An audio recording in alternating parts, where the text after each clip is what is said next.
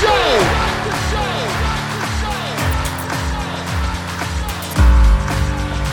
You have all made it to the dance.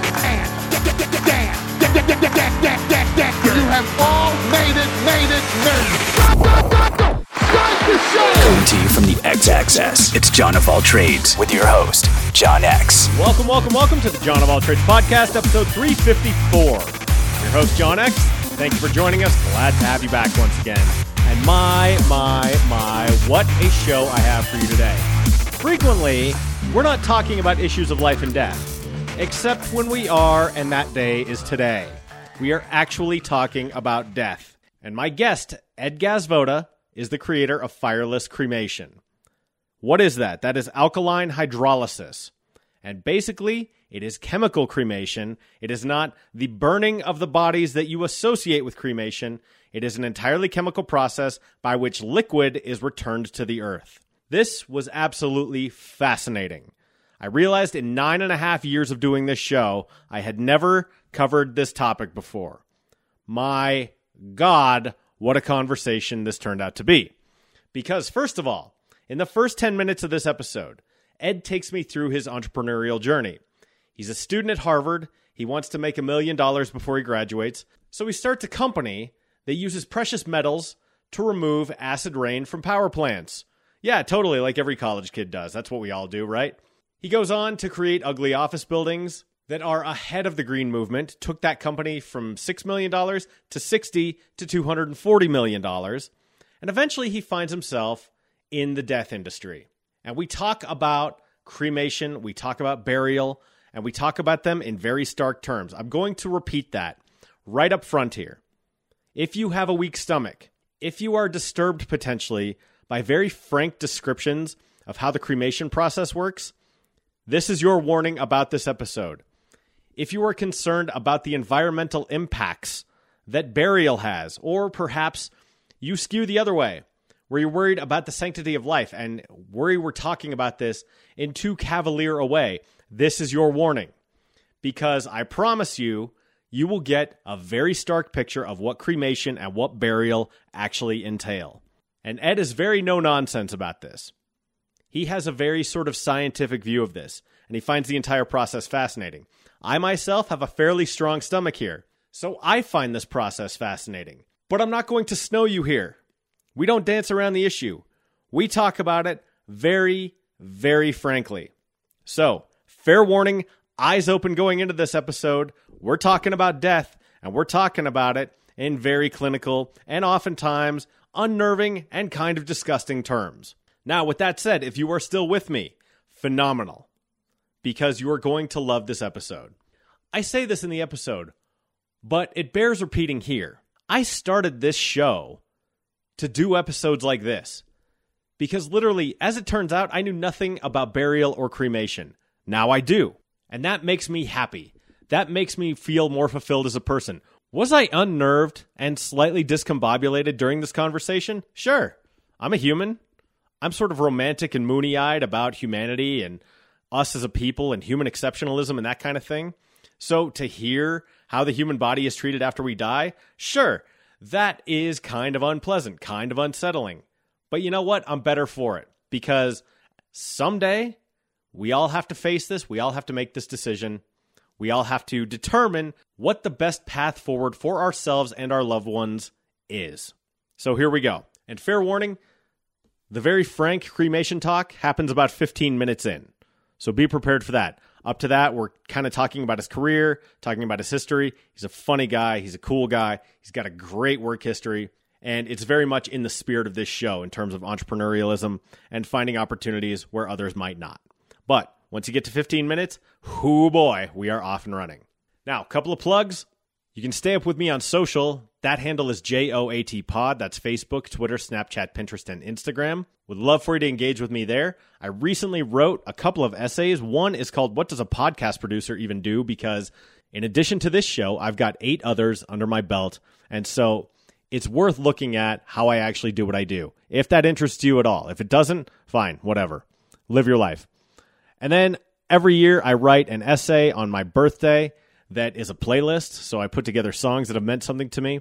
And this year, I talk about how we find fulfillment, not just from our careers, but from our entire lives. And I use Nuggets center and best basketball player in the world, Nikola Jokic, as my example. So you can find that on johnofalltrades.us, where you can find all 400 plus of my past episodes. Now, not going to delay any further.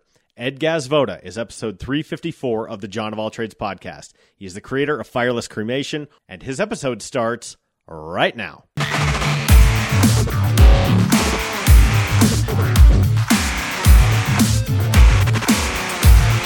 So, I mean, last night I was out at a, a, Mexican place, Wild Taco, and met some strangers and shared what I did, and they immediately started to clam up. So, Have to talk a lot about death around people. I've, I've learned the hard way. But the hard thing is, and this is the whole conceit of this show, which is, especially as Americans, the first question anyone asks you is, What do you do? Right? Sure. So, I mean, how do you answer that question? Like, how do you do it artfully and gracefully? Well, I usually I don't. I usually go for a shock value. You know, I, that's you why you're my I, kind of guy, man. I tell I, often I'll tell people I liquidate humans, um, and they assume somehow I work for the mob. Um, sure. But then I, but then I do tell them, you know, that you know, we got a way to even if they've done nothing good their whole life, at least when they're dead, they could do something good for the earth. Um, and that usually gets their attention. Want to know what what they can do that would be good for the earth. And I tell them how we turn their body into something useful rather than just, you know, spewing it out of a smokestack or taking up land in a cemetery. Yeah. You know, polluting the groundwater. But that's what I tell people. So this is about a good time, I think, probably to intro you. This is Ed Gazvoda, and you are the creator of Fireless Cremation. And we were introduced by a mutual acquaintance, acquaintance named Jay Mays, someone I absolutely adore. And I also love Jay's thought process. Like, you know who this guy would be good for? Jon. Let's have Jon uh, talk here. yeah, there you go. and so he sent me a little bit about you. I read about you. I found it fascinating. And I go, you know what? I haven't had anything in this arena on the podcast before. And that I, it takes me back to nine and a half years ago when I started this thing. I wanted to know about every job that there was because the anyone who's listened to this show for any amount of time has heard me tell this story before. But one of the best compliments I got was my best friend said, "I like standing next to you at parties." When we meet new people, because you tend to ask them the next interesting question to, you know, get them to open up about what they do in an interesting way. So here we are talking about cremation. And so, Ed, I'm curious about your journey because you didn't start out in this industry. And from what I remember, you you have a trail of success behind you that ultimately led you here. So can you give us a, a tour of how you got here? Yeah, I've been involved as an entrepreneur for, I don't know, uh, six decades. I mean, I really started doing stuff before I was even five. But I started a company in college that used precious metals to reduce NOx and SOx coming out of power plants that went public. It was called Fuel Tech. You did that in so college? Yes. What were you studying in college that allowed you to understand how precious minerals could uh, could reduce NOx and SOx coming out of power plants? Which, by the so way, was, for, for those who don't know, nitrous oxide and sulfur dioxide, right? Yeah, so it's acid rain. It's stuff that you know ruins lakes. So I, I guess I was on a subway. I wanted to make a million dollars by the time I graduated college. So I we had a little black book in my back pocket. This before we had uh, you know smartphones. So I would write down ideas and I would t- jot down notes. And I saw an ad on the subway for someone, some ga- company called Gas Saver that was looking for people to work with them. And I jotted down a number, met with a guy, and got some rights to his product. He had a technology that reduced the consumption of fuel inside combustion engines anyway, got my ass handed to me. You know, went out and met with some investors. Uh, got shown the door every time. The guy wanted a half a million dollars for us to have rights, plus a whole bunch of other stuff. But we got some somebody who actually gave us some money, and we tested it. And it actually worked. But even a Nobel Prize winner at Harvard said to me, I asked him if it would work. He said, "How do I know? Go test it." So that's what we did. so that's how I got into it. Well, okay. So, what were you studying at the time? Because I mean, obviously, I'm a podcaster now, but uh, you know, I was busy at college radio playing punk rock, and right. you know, organizing beer pong tournaments and stuff. You wanted to make a million dollars. What What were you studying? My roommate picked out my major because um, I was doing this business, so I became a psychology major. so, showed up, met my uh, thesis tutorial person, I guess. And she asked me why I picked psychology, and I said I didn't. My my roommate did. So anyway, that was not a great start to the year. Well, we had my office was right next to my dorm, so Okay. I barely graduated from Harvard. I mean, I took pass fail courses, took independent studies from people at the business school, and starting new products and stuff. So I I don't know. I barely got out of college. So you you scrape you scrape by college, you know, sort of through some luck and some grit and some Right. caginess. okay, so this company that reduces acid rain, what what happened to it? It went public. It went to valuation of about 750 million. The patents are gone, so it's not worth very much today. Sure. I mean, I sold out back in 88. So it's been a long time, but that was part of my journey. After that, I, I've had uh, some failures. I had a company called Demand Technologies that reduced the need for power plants. Bought a patent from some people in Georgia Power Company. Uh, if you go to Times Square, our systems on McDonald's there, a bunch of McDonald's in Manhattan because they have very high demand charges. Wow. So it reduces the electrical demand cost. But anyway, that, that company was kind of the night of living dead. We couldn't make any money because the HVAC guys would come and, and um, turn it off. So maybe that's where my dead stuff comes from, you know, having some dead companies. And then I worked for a company that built ugly government buildings and they were doing about six million a year and i took them to uh, 60 million then they went to 240 million by building user effective buildings Okay. so i'm an author of a book called user effective buildings it's not worth buying but anyway the book you know talks about how to make buildings that make people more productive so it was really hard to sell green this is back in early 2000 i mean today green sustainability is really big Yeah. but back then, even then, it wasn't very top of mind for people. So that company built the. Uh, um, I was chairman of it. We built the greenest office building in Colorado, uh, Denver West. So Denver West, that's where I grew up, man. Okay, Yeah, so I grew up at like six at like 20th and Youngfield approximately. Yeah, you were right near there. So the, all those ugly kind of Darth Vader looking buildings. There's a beautiful building there that now says Coors Tech. That's the one we built. I know that one. Yeah. That, and that's right by NREL too. by NREL. So we had the, the greenest, most sustainable building. NREL ended up copying the design that we did for underfloor air. So we had thermal comfort every 400 square feet in that space. Wow. It was a real engineering feat. Um, so anyway, that was really cool. So Ed, I, I'm struck by something. You know, you talked about a company was making six million dollars making ugly off government office buildings, um, and and you have a, a candor about you as someone who clearly has a track record of success. You took this company from six million to sixty million, then it went to two hundred and forty million, and then you know the greenest office building. But there doesn't seem to be any like bullshit affectation with you compared to a lot of a lot of entrepreneurs and a lot of people who are constantly trying to sell something you're very kind of matter of fact about how you do these things and the reality of them you know talking about reducing demand power but the HVAC guys kept turning it off and Right. and so you know in, in this culture that seems to lionize people who uh, espouse to do really great things you see this all throughout silicon valley you actually have this track record but kind of a no bullshit sensibility where does that come from Um, I mean, a lot of people just find me very honest. You know, I, I'm very transparent. I mean, I, I I think that's the way to get around. You know, you don't want to tell people you're going to do something or you did something you didn't do, right? So yeah I don't know. For me, it just comes naturally. I'm not sure I learned it anywhere. I think really the key to me get the success is the people that we're able to bring in. You know, so I'm ty- typically looking for really top talent.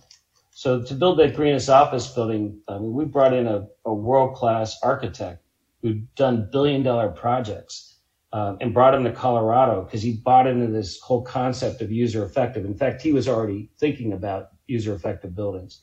He didn't call them that. But then, you know, in Fuel Tech, we ended up hiring people from companies that already had patents in, in the same precious metals that we were working on, right? So you hired a brilliant guy named Ian Oscarby. So, I mean, these people come in and they bring their talent to the pool and make it go. So it's not me that has got the talent. It's really the people that we, we bring in. And as a leader, you want to bring out the the best in people and not just kind of manage people and have them think you're great. You know, I'm Yeah. I'm always trying to make people perform and do the best they can and, and applaud them, right? Because that that benefits the whole company and everybody in the ecosystem. So Well, I, I think that is anathema to a lot of people's experience in terms of organizational leadership. Because, I mean, I, here's a story from like the 1980s. My, my uncle was a map salesman for Rand McNally, and he was really, really good at it. But he was making more than the CEO. And the CEO got really pissed off about that and restructured how they paid people. So he left, started his own company, and and blew you know Rand McNally out of the water. I mean, not that that's still a brand name as far as maps are even a thing anymore. sure, But that is counter to your philosophy in terms of leadership, where you know the CEO's ego in at my uncle's company got in his way and didn't empower his employee who was really good at this particular thing that he did and caused him to leave. Whereas what you're saying is, in terms of leadership, you want to bring out the best in people and foster an environment where they can thrive. That, Yeah. that, that feels elementary, but it, it, it runs so contrary to so many people's experience in the working place. when I worked um, and we built that green office building, when we moved into a new space, I had one of the smallest offices in the building because I didn't need them. I didn't have building plans in front of me, right? I didn't have a bunch of books in front of me where I'm looking up code. You know, we started something called LUI, which is Leaders of User Effective, and FUI, Facilitators of User Effective. so, you know, people had roles that they brought in, whether it was lighting, air, thermal comfort. I mean, it was just, it just went on and on. So we had we developed people that became experts in a certain vertical, and then they brought that talent into the pool. So people felt really energized by it. Wow. You know, so we had a bunch of it, there was the the there were our brain trust. You know, so without them, we couldn't have built that building. God, that's amazing. And I mean, you've been the way you're describing this, you've been slightly ahead of the green movement at every step here. And now I'm, I'm reminded of something Warren Buffett always says, which is when people are optimistic, I'm fearful. When people are, you know, pulling back, that's when I th- think to charge ahead. You're, you're finding these underexplored places where the, the green movement can possibly go and make a material difference. You know, talking about reducing power demand at, at a, at a Times Square McDonald's, and then you're talking about building the greenest office building, and now here in Colorado, just this week, they're talking about you know removing fossil fuels and moving to electrification through the Air Quality Control Commission, and and they're doing it in a way that I don't know that it makes a ton of sense, and they're they're trying to really just jam this ill-fitting puzzle piece to to achieve a goal that they have, whereas you're actually on the ground doing it. And so that brings me to where we are today, which is you're looking at cremation and how that can, you, you said this in the intro, reduce land use. It, it can put fewer harmful chemicals into our ecosystem. So tell me a little bit about how that came to materialize for you. In 2008, I read an article about a company in the UK, Scotland, called Resomation that supposedly had a product that used chemicals to break down bodies rather than petrochemicals. So something that, you know, didn't have carbon emission. And I contacted the gentleman that ran the company and he was negotiating with me for the US, but he ended up giving the rights to a billion dollar cremation company called Matthews Industries or tra- publicly traded. It pissed me off because I called the guy who was president of Matthews and he basically told me to pound sand. And hmm. instead I went looked up patents. So I, I found people that had worked on alkaline hydrolysis, which is the generic term for using these chemicals. And I ended up finding somebody in Indiana that actually was working still on this. He was with a company that was called WR Squared, Waste by Waste Reduction, that raised $40 million and sold multi-million dollar systems. So here in Colorado, they sold one to Colorado State University to get rid of uh, chronic wasting disease. So that's a, a prion that's in elk. Um, Yeah, mule, Anyways, mule deer and things like that, right? Yeah, it's it's really bad, and humans get it too. It's Crooksville Jacobs, Mad Cow, things like that. Yeah. So anyway, they these guys raised forty million dollars. They put some attorneys in charge. They had a guy in Europe who was this guy who started Resomation, and one of the presidents was still in Indiana of this WR squared. And so I met him, got the rights to animal units. At that point, he wasn't making human units and said there's more money in humans. So I had him build a human unit, put it in Ohio, and the state of Ohio shut it down. But we were having trouble. The product didn't work well. We were ending up with fats. We still had brains left in the skull. I mean, it was a nightmare. But That- after 19 bodies, they shut it down. That sounds gnarly. Um, It's terrible. But okay, before we get into how you changed this, I imagine you had to have an understanding of how traditional cremation worked. And so, for anyone who doesn't know kind of how that actually works, can you describe that? I mean, we've seen it like Sure. In you've seen it in pop culture. Maybe you've seen the show Six Feet Under, or you know, there's even a, a gag in the A Team where um, Liam Neeson goes in to be cremated, but wakes up and walks out of it. And so all you see is these big flames. So yeah, give it, give us a description. So the, the the modern crematory is basically an oven with a couple burners up on top, and these burners are directed down on the body. They go to 1619 degrees Fahrenheit, so they're extremely hot. Um, so the body comes in. Typically, it's in a cardboard box. I mean, it doesn't really make sense to put somebody in an expensive casket, but people do, and they have to burn that too. So anyway, they, they push the body into the furnace. A lot of times there's rollers. The door closes. The flames come on. People that are fat, the grease burns and the hair catches on fire. And eventually, you know, your body's like 65, 70% water. Hmm. All that has to get evaporated. They move the body around sometimes because a lot of times the skull isn't completely done. So that's the brain because it's really well protected, but it's full of fat. So a lot of times you have to just give it a little crack so the brain comes out and that burns up too. But most everything goes pretty much out the smokestack. Half the bones go out the smokestack. So about 500 pounds of carbon dioxide go out, so a quarter ton of carbon dioxide per cremation. And the big thing is all the metals, like the mercury in people's teeth, go out. So a typical crematory Oh, yeah. that does 400 bodies emits 50 times the safe limit. So if you were a factory, you couldn't be emitting this mercury out of a smokestack.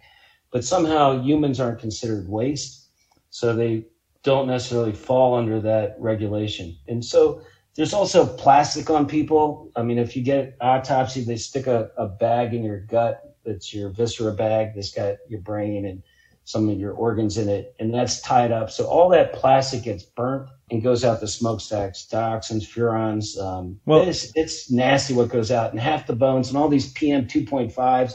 So if you live near a crematory, there's plenty of evidence showing all the mercury that ends up falling out of the air and getting into the soil, and it's it's a neurotoxin, second only to uh, radiation. So I'm not a fan of petrochemical cremation. So when when you That's say what we're trying to. when you say petrochemical cremation, I mean essentially to to get a fire that hot, you have to combust some. What are they combusting? Like what what is the the feedstock for a crematorium?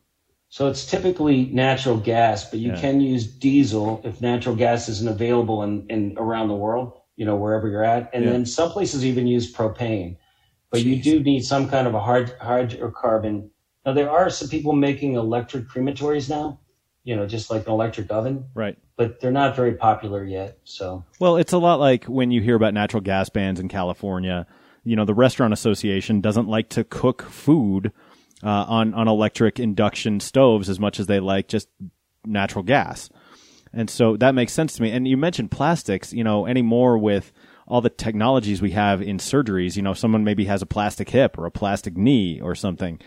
But yeah, God, I mean, all that all that gets destroyed. Yeah, half the bones go out the smokestack. So at the end of the process, they have a rake and they rake the bones through a chute into a metal bucket, and then that bucket is the bones are still on fire. Everyone thinks there's ashes, but there's still whole uh, fibulas. There's parts of skull left femurs. I'm sure. Like, yeah, femurs, yeah. And so they're still intact, a lot of them. And so they got to dry those or let them, let, I mean, they, they're smoking. They smoke for about two hours. Jeez. And then they take a magnet and they take out all the metals and then they put it in basically a blender and blend it up so you end up with little powdered bones. And that's by law because they don't want someone taking the ashes or the, the bones from a crematory, bury them in the backyard, and then someone finding them and they're trying to figure out who that person was. So you have to actually break, grind up the bones at the end.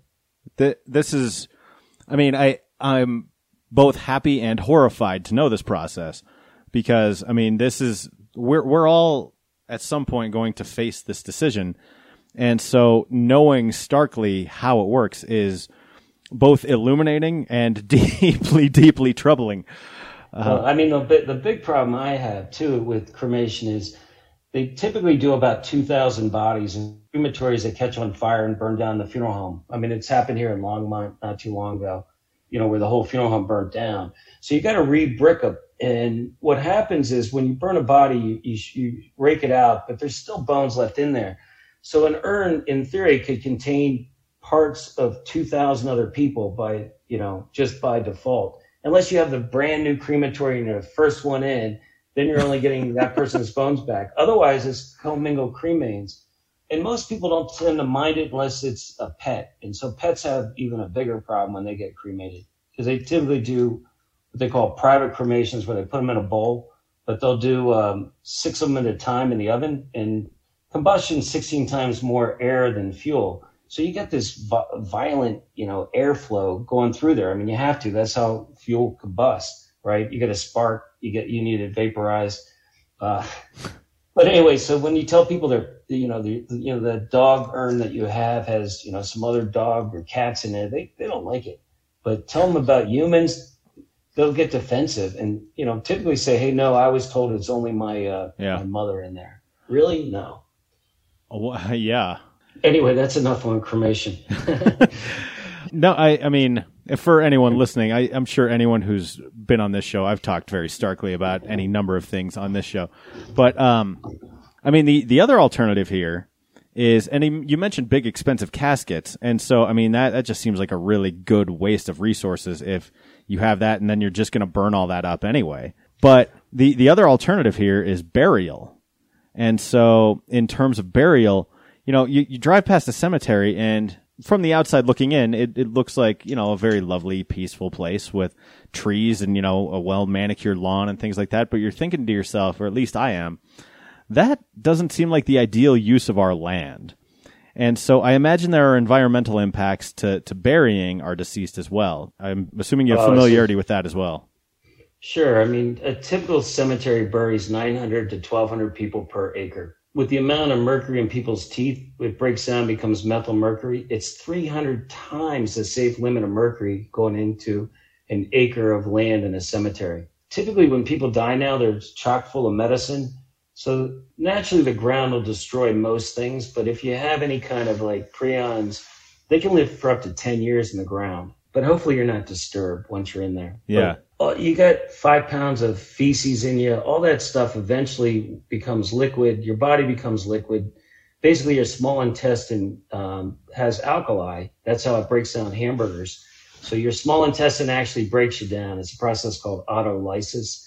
Wow. And you know, if you have a lot of fat, you'll look mummified at some point because it doesn't. It stops breaking down before it can eat all the fat. Hmm. Uh, the, uh, the the self process. But those lands where there's crematory or cemeteries are really toxic waste sites. The people aren't doing any good. They're taking up a three by eight space. And I calculated if everybody who was buried, who's ever lived, we would have 4% of the world's inhabitable land currently taken by cemeteries. And, and around the world, I mean, they're more resourceful. They'll take a body out after 10 years or 100 years. And it really depends on the temperature, how quickly the body decomposes. I mean, getting the worst part too is the embalming. So if they embalm you, this is a place where funeral directors, you know, it's another revenue source for them. I refused to work with any funeral director that did embalming at one point, which was probably a real mistake because um, mm. everyone does it pretty much. There's a company in Boulder called the Natural Funeral that doesn't do embalming, uh, but that's about it. So anyway, embalming has formaldehyde in it, and formaldehyde's a known carcinogen. And so they, they basically take your blood, pump it in the sewer untreated. It just drains from your vena cava all the way down through a metal pan into the sewer untreated. You know, but if you ask the funeral directors, they'll say more blood's coming out of a sorority than, you know, comes out of a funeral home. So God, what a line. Jesus Christ. So it just goes on and on. So there's there's all this biohazard that, you know, isn't really necessary. And it's it's a tremendous expense to get buried. And I know some there's some religion and some cultural aspects to being buried, but that's fading. I mean, more and more people are getting cremated around the world. Yeah, I, Um, I'm inclined to agree with you, Ed, but I, I'm curious about the, the environmental regulations here because I have I have a history working in the oil and gas industry, Sure. and so I I know what it's like to go through that. I've also been part of a team that did series one reports for th- there was this dry cleaner who was basically just like emptying his chemicals into the parking lot. And hmm. so you're going, great, thank you. That's that's helpful for our neighborhood here. And I know what reports like that are like. You mentioned that I, I can't I, I don't think you even mentioned the governing body, but I assume it's either EPA or whatever the state level environmental agency is, don't consider humans waste. So how is this regulated in terms of environmental standards of which we all tend to agree are for the greater good? Oh, with crematories, they just want to make sure that the opacity of the smoke coming out isn't going to offend anybody. So they have afterburners on the top of these What, big like- smokestacks. Like we're electing a pope or something like wait for the white smoke? Exactly. So you don't want to see black smoke. So I mean, I, I, I'm just amazed. There's high-speed crematories at Horan and McConaty right at uh, Speer and Federal, right here in Denver. Uh-huh. You can drive by there sometimes and you'll see the black smoke coming out. But typically they don't want a crematory within 500 feet of a, a residence. So there's some zoning as to where you can put these. Okay. So even I was subject to it because by law, my process is considered a cremation, uh, chemical cremation by law. That's how it's written up. Cemeteries, there's no regulation there. It's just a nightmare. Wow. That is eye opening and uh, and a bit disconcerting. All right, that brings us to you. So you see all this, you see this lay of the land, and and Sure. you know you've determined that hey, this is not this is no way to run a railroad here. And so you look at that, and based on your experience with this company in Scotland, and and you started looking into patents, you decide you can do it better. How do you do it better? Well, the, I told you the first product didn't work, so I actually got out of the business. It was a failure. In 2011, I sold my rights back to my manufacturer who made the product didn't work. And in 2018, I read an article that he had sold a whole bunch of these systems, primarily to veterinarians. I was shocked by it. So I went out and saw him, and the bones still had marrow in them. The effluent that was left over still had big fatty chains. So it's kind of like cooking a turkey you know, or chicken, and you separate the grease, you end up with a layer of fat on the top. Mm-hmm. So the, a lot of uh, sewer systems don't want that. So like CSU was asked to pay half a million dollars to continue putting the liquid effluent down the sewer uh, from elk heads, right? Because they were doing chronic wasting disease, Mhm. plus a per gallon dumping fee. So anyways, I was like, geez. I s- I was like, could we? But they decided not to do it, so they went back and they started burning bodies, you know, burning brains. Sure. So anyway, Well, in human history, when we- when we don't have a s- uh, a solution, just set it on fire, right? I mean, that's essentially like going back as far as you can even imagine. What do we do with this? I don't know. Just burn it, right? Yeah, this the solution to pollution is dilution. So the air is pretty big. I mean, the the atmosphere is the Earth is like an apple, and the atmosphere is like this the the size of the peel of the apple. So we don't have that much atmosphere that we could keep dumping stuff in. Right. Hence, you know, things like carbon dioxide and global warming, which you know we're all pretty much aware of. I, I was just in Ch- Charleston and got out like an hour before they shut down the airport. You know, with this last Yeah. hurricane. But I mean, this we're going to see more of it as you get more carbon in the air, and our oceans are suffering from it too because they absorb carbon dioxide. But anyway, so in 2018, I read about uh, this guy's success, and I said, "Who's buying this stuff?" I mean, I, I I was disgusted by it and felt like I had been had. You know, like it was a really bad idea. I said, "Look, maybe it can be worked out. So I hired some professors in biochemistry at University of Northern Colorado, literally, you know, tenured, you know, great professors, and said, "Can you solve these problems? Can you get rid of the fat, reduce the odor, and make it faster?" And then I hired a company that was uh, formed by Ball Aerospace Engineers. A gentleman named Ken Presley is the lead guy there, and Ken uh, knocked it out of the park as far as the design goes because you need some agitation and you need to heat the uh, the fluid up. But the professors, I was up there. We had turkey fryers and we were doing cats and, and mice, but we basically took an electric turkey fryer and made that a mini unit. And then we had a shaker like you would stand on and it shakes your body. And that made the agitation inside.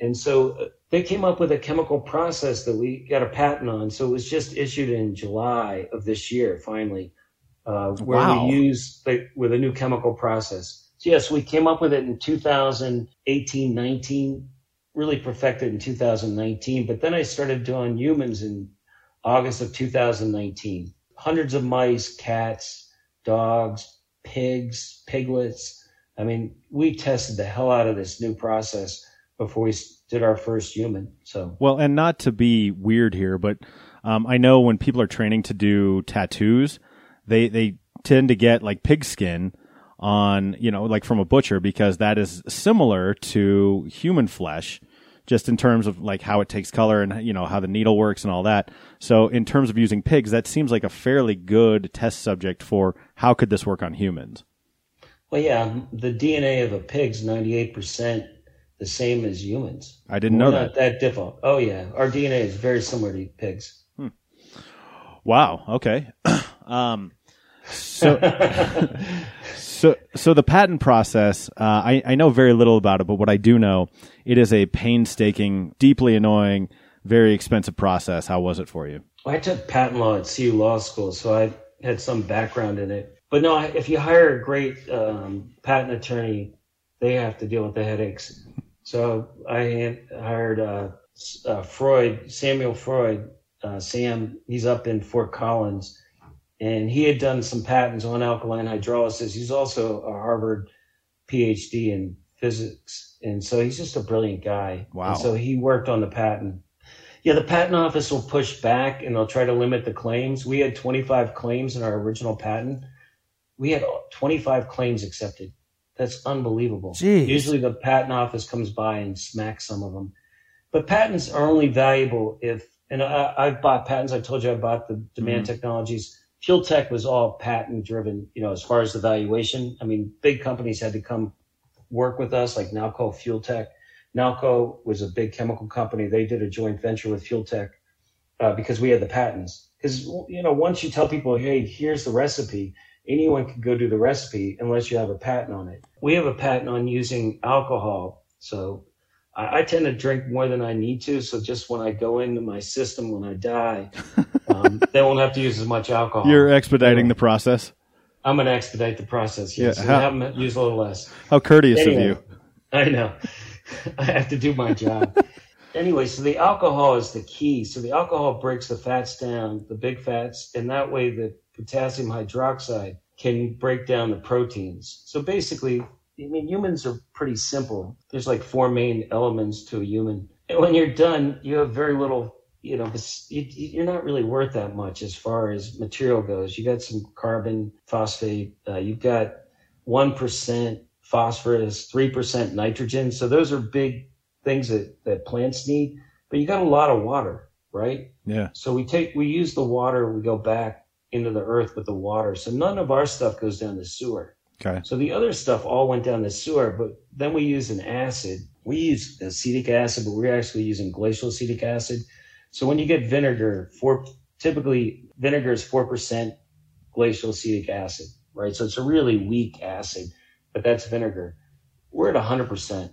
Uh, and that'll bring the pH down and create Wow. something called potassium acetate, which makes it one of the most valuable. You become a very valuable plant biostimulant when you're dead and your liquid can go back to the family. So we keep talking about this as an alternative to cremation, but it's a, it's an alternative to composting because when we break you down, you're down to your organic components, and then it could be used for burial. So I used to give back what I call plaskets, five gallon plastic jugs with the person's essence in it. So that was the non-bone parts. Mhm. Uh, plus, we gave them back typically twice as much bones as they would get with a cremation, and none of it was commingled because when we're done with the process, Yeah. there's no bones left in the bottom of our vessel. It kind of looks like a, a tub. We used to call it the coffin spa, which we don't do anymore. But basically, the body goes in and it gets moved from side to side, and there's a wave motion inside, kind of like a seesaw. So one end lifts up, then it drops down. So you can imagine a wave inside the unit, and that brings the chemicals to the body. So anyway, it worked, and we continue to improve on it. Even this next week, I'll be doing some more experiments, uh, with mice. Um, right now, I'm just using mice, rats, Okay. So you've you've seen this done on humans. hundreds of times. Okay. Let's say um, the first time to the 200th time. How how did your level of I'm going to ask this a different way. What is it like watching that uh, happen to a human body? For me, it's fascinating because you put a body in that's got a face and arms and you know a body, and you watch them. At the end, you just have sandy bones, so it literally looks like sand on a beach. It's not charred like it would from a from a crematory, and you see you know skulls. Sometimes the skull's more intact than other times, but the skull's really like six plates, so typically it breaks apart. To me, it was just it was, it's an incredible uh, transformation of a dead body into something that's useful. Wow. Okay, so let me ask you then. At this point, you know, any any industry that is going to get disrupted by new technology is going to be resistant to that because they already have skin in the game with existing infrastructure and existing capital that they've already invested. In terms of getting this more widely accepted, how successful have you been and what barriers have you met? So we, you know, in Ohio, I spent twenty five thousand dollars fighting the law there, you know, trying to make it legal. And the judge basically said, "No, this funeral board that's got a vested interest in crematories, you know, all these guys that were on there and women own crematories, said you can't do this process in Ohio." But right now, about half the states in the U.S. allow it. Uh, three Canadian provinces, the UK allows it, South Africa, Australia it's getting more accepted around the world but there was some real resistance to you know did it work did it destroy everything was there any bacteria left any viruses left a couple months ago we did a test with a pig where we put some spores in in the brain of the pig and had some professors and people that were really knowledgeable about what goes on with this observe it and wrote a report. So now you know we we can show that there's nothing left. You know we destroy everything. The re- the resistance is people are resistant to getting something in their backyard. So when someone wants to put a crematory in or a cemetery in people are in, up in arms because they know the danger of them now right you can just look on the internet and there's a whole bunch of stuff on why Sure. you shouldn't have a cemetery or a crematory the, the biggest crematory manufacturer in North America has licensed our product because it's they're going to eventually cannibalize their own sales, Sure. right? Yeah. And so they just moved into a big 40,000 square foot space so they could set up an automated assembly line to build these.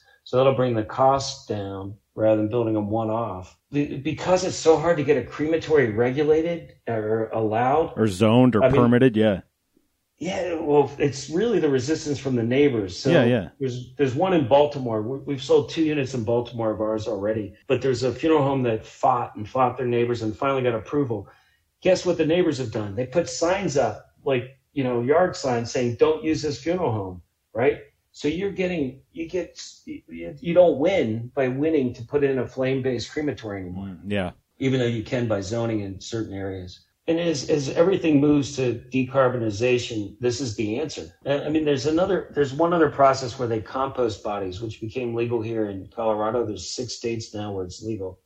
And that's where they take basically hay, alfalfa, and they got to keep it moist. But basically, it takes some places they actually grind them up a little bit. They have some rototillers that'll eventually Mhm. grind the body up so it goes a little quicker. But no one's really found that composting destroys everything. In fact, it's not allowed on certain people that have tuberculosis or prions, but it will kill things like E. coli if you get to 130 degrees for a certain number of days. Huh. But I think there's a better way to compost bodies because otherwise you end up with a ton of dirt. Yeah. And typically what I end up with is twice the weight of the body in, you know, plant biostimulant. Wow. So a 100, 150 pound person becomes 300 pounds of liquid that gets readily absorbed into the earth rather than, you know, some compost that, you know, potentially has pathogens in it. So anyway, Jeez, Ed. well, to me, this sounds like the future. what What is the status here in Colorado? Just, just you know, it's hit it close to home for me. It, it's legal. So back in 2011, I worked on the bill and Governor Hickenlooper at the time, he was the governor, signed it into law. And so there's a few places that offer alkaline hydrolysis. There's only one that does it where you won't have any marrow or brains, and that's the Natural Funeral in Boulder. Okay. and they have a, a separate location now in Loveland. They're doing really well financially with this process uh, because people pay for it and they get a premium for it.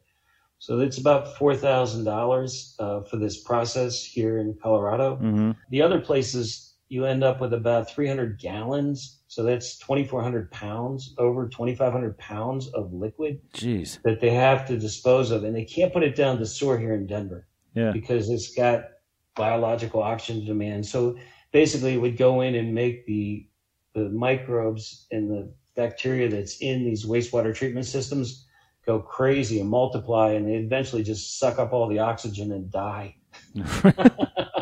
so you can't put something down the sewer that's you know that intensive, and so they don't allow it. So they, they have a real problem of where to dispose of it, and it's got the fatty layer on top, so they got to scrape the fats off. It's a mess. Jeez, man. Well, Ed, I'll, I'll tell you this: this whole thing has been fascinating to me, learning about this because you think you know a little bit about this. I, as it turns out, I knew nothing, literally nothing before we talked, uh, comparatively anyway. And I, I think what you're doing is making a real difference. And um, I'll tell you, I, I hope for all of our sakes that that this catches on. Uh, now is the time in the show when we do plugs. Where can people find you or find your company? Anything at all you want to plug, please do it now. Well, if you have morbid curiosity, you can go find us at firelesscremation.com. Uh, if you're interested in, in setting up a shop, you could buy equipment from American Crematory. Uh, you you Yeah. you aspiring crematorium uh, owners out there listening to this show? Yeah, it's just kind of fun. You get you pay people to go pick up the dead, and then you put them in the system and give back the bones. It's not that it's not hard, especially if you don't do embalming or anything like that or sell caskets. I never sold anything when my funeral home. Wouldn't sell even an urn. Wow. So anyway, you can also, if you're in Europe, you can look up Aquasolve. Aquasolve. They're our European licensee, and we're soon to have fireless cremation in the Philippines. Uh, they're going to be doing Southeast Asia, and we're working on a deal for like Taiwan and China and uh, Hong Kong, and that should be done here within the next like six months. It's, it's taken a while because you got to get the communist people to approve it. sure. So anyway, that that's in the works. Uh, we're still looking for licensees or people to take this to Australia, South America, Africa.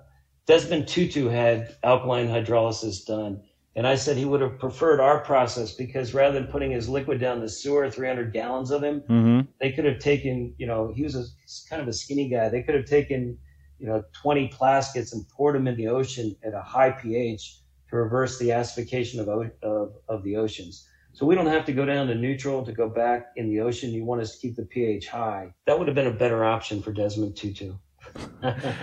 he just didn't, he didn't have the option because our systems weren't in South Africa yet. Well, on that note, I can't think of a better way to end this. But Ed Gazvoda, this has been deeply enlightening and just really, really interesting to talk about. And I wish you nothing but continued success. Thanks, Jon. And that'll do it for episode 354 of the Jon of All Trades podcast with Ed Gazvoda. My, my, my, what a show. This one is an all timer for me. I hope it was for you. I learned a ton and I meant what I said. Hope he finds success with this on a broader scale. And I think he will. Given that the world is going green, why not make this process that way too? Check out all the links that he gave you in the companion blog piece that's on jonofalltrades.us or in the show notes, no matter what platform you're listening on, whether that's iTunes, Spotify, Google Play, Pandora, iHeartRadio, wherever you get your pods, that's where you can find me. Leave us a rating, leave us a review, hit that subscribe button. Brand new episodes come directly to you. The Jon of All Trades podcast is a production of Deft Communications. Check out Deft on the web, D E F T C O M dot US. I do training, content engagement. That's a whole suite of PR activities and also podcasting. As I mentioned in the intro, I have nine shows that I produce. If you have a podcast idea, hit me up. I'd be happy to talk you through it. I can run, create, facilitate any show that comes out of your brain.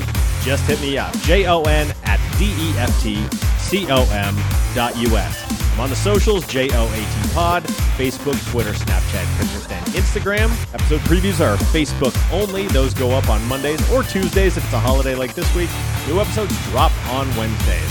I'm out of here for this week. I've got another show in the hopper. That'll be coming to you, I think, in two weeks. So wherever you are, be good to yourselves, be good to each other. And until I hear you again, say goodnight, Gracie.